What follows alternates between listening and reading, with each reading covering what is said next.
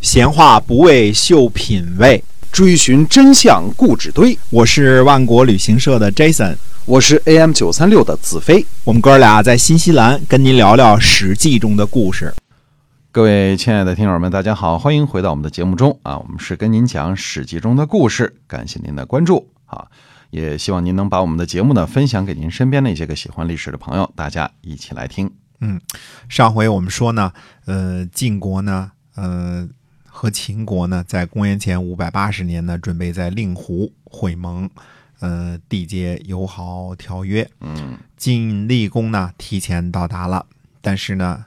这个秦桓公呢，不肯渡过黄河，只停留在黄河西岸的王城。令狐呢，位于今天山山西临沂以西，王城呢，位于今天这个陕西大荔县的东部。啊、实际上是一个是河的这边，一个是河的那边啊。啊嗯那么，于是呢，这个呃，秦国的这个史科史史科呢，就渡河到东边儿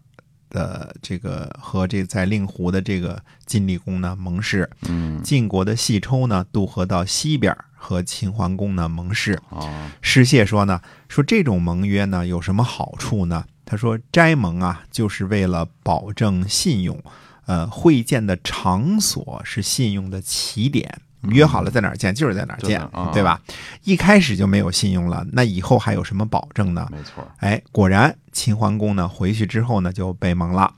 公元前五百七十八年的春天呢，晋国派遣这个细齐前来鲁国弃师，弃师呢就是请求鲁国的军队加入这个讨伐军啊，啊，去讨伐秦国。这次呢，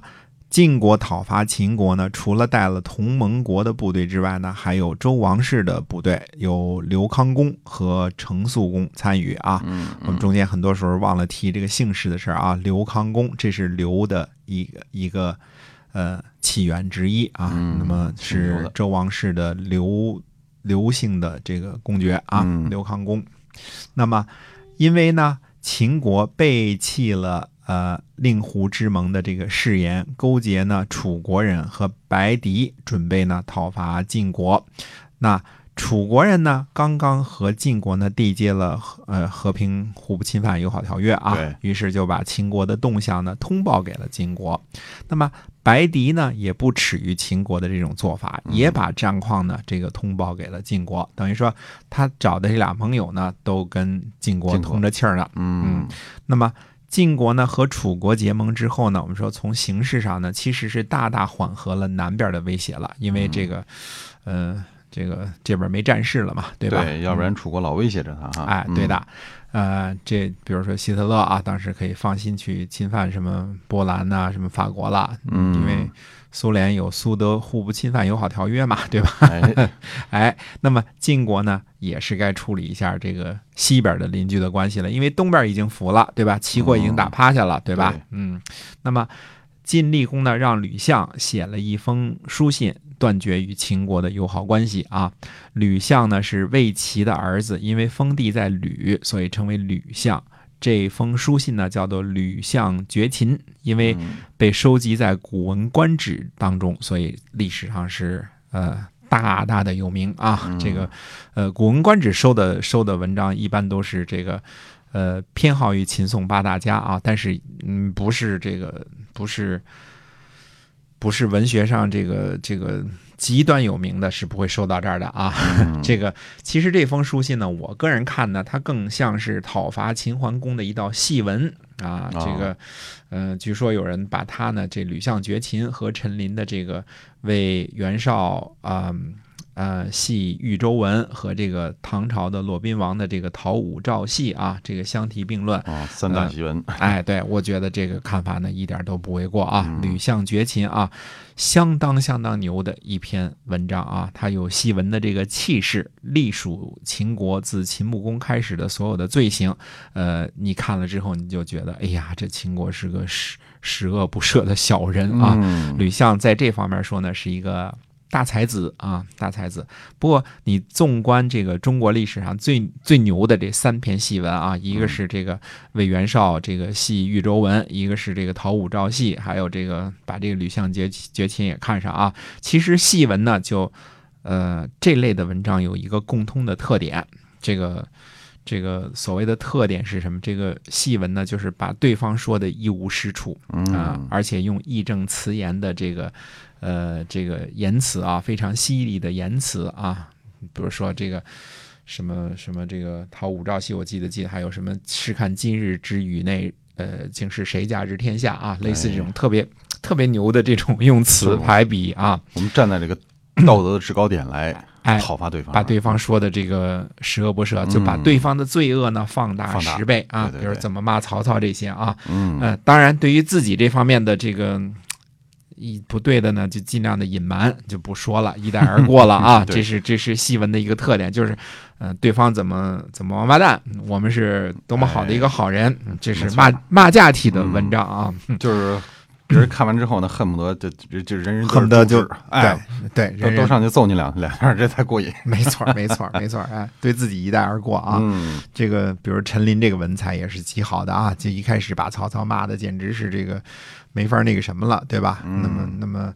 呃，我记得那个骆宾王那个也是先把这个先把这个武则天说成一个淫乱的女人是吧？哎对啊 嗯这个呃，西成太宗之下臣啊，这个秽乱春宫什么之类的，哎，对这些事儿啊，哪哪都不好。哎，都是妙笔生花的。嗯，只不过呢，这个袁绍也好，徐敬业也好，在军事上呢手太软了， 这个根本不是对手啊，配不上这样的好文章嗯打啊。嘴仗还行，哎，打嘴仗还行， 一动武功就不行了 啊。怂了啊。哎嗯，但晋国的实力上呢就非比寻常了啊。嗯加上这次秦国呢确实呃有背弃盟誓的这个嫌疑，所以诸侯国呢大都站在晋国一边。我们看春秋时期嗯啊，中国对这个盟誓啊、这个道义这些方面还是非常的在乎的，因为各国的各国的贵族呢都是按照周礼教育起来的嘛，那对时候我吧？们中国人还是说话算数的。呃，现在我们说话也算数，嗯， 在在在在某种情况下算数， 是有条件的算数啊。是，嗯，那么晋国的这个这个栾书呢，将中军。呃，荀庚呢是中军左，嗯，呃，这位呢是荀林父的儿子啊，荀庚。那么，呃，中行氏的第二代家督，士燮呢降上军，西岐为上军左。西岐呢是西克的儿子，嗯西克就是打赢了这个安之战的那个主将啊。哎那么韩厥将夏军荀盈为夏军左，荀盈前面我们说过啊，是荀守的儿子，嗯智氏的第二代家督。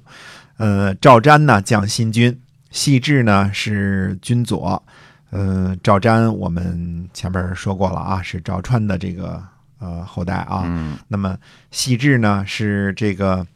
细致是晋惠公的玉荣，细步阳的孙子，细齐的堂兄弟。啊，细步阳呢，后来呃后人称为步氏，就是他的名字当中有一个步字嘛，就是这个嗯布匹的布啊，这也是步姓的由来。啊，姓布的。布的哎，嗯那么国君呢，晋厉公的玉容呢是细义啊、又称布义啊嗯，他是这个呃这个布氏的啊。哎那么他是这个呃细致的弟弟。嗯那么栾真呢是车右，栾真是栾书的儿子。嗯，栾书现在是中军将兼正卿啊。哎五月初四呢，晋军和秦军在麻遂开战，秦军大败。麻遂呢，这个呃，或者叫麻遂啊，位于陕西的泾阳以北。嗯，泾阳由于那年花开月正圆，现在这个火了啊。哎，哎，位于泾阳以北。那么晋国呢，联军呢俘获了秦国的成差和不更女妇，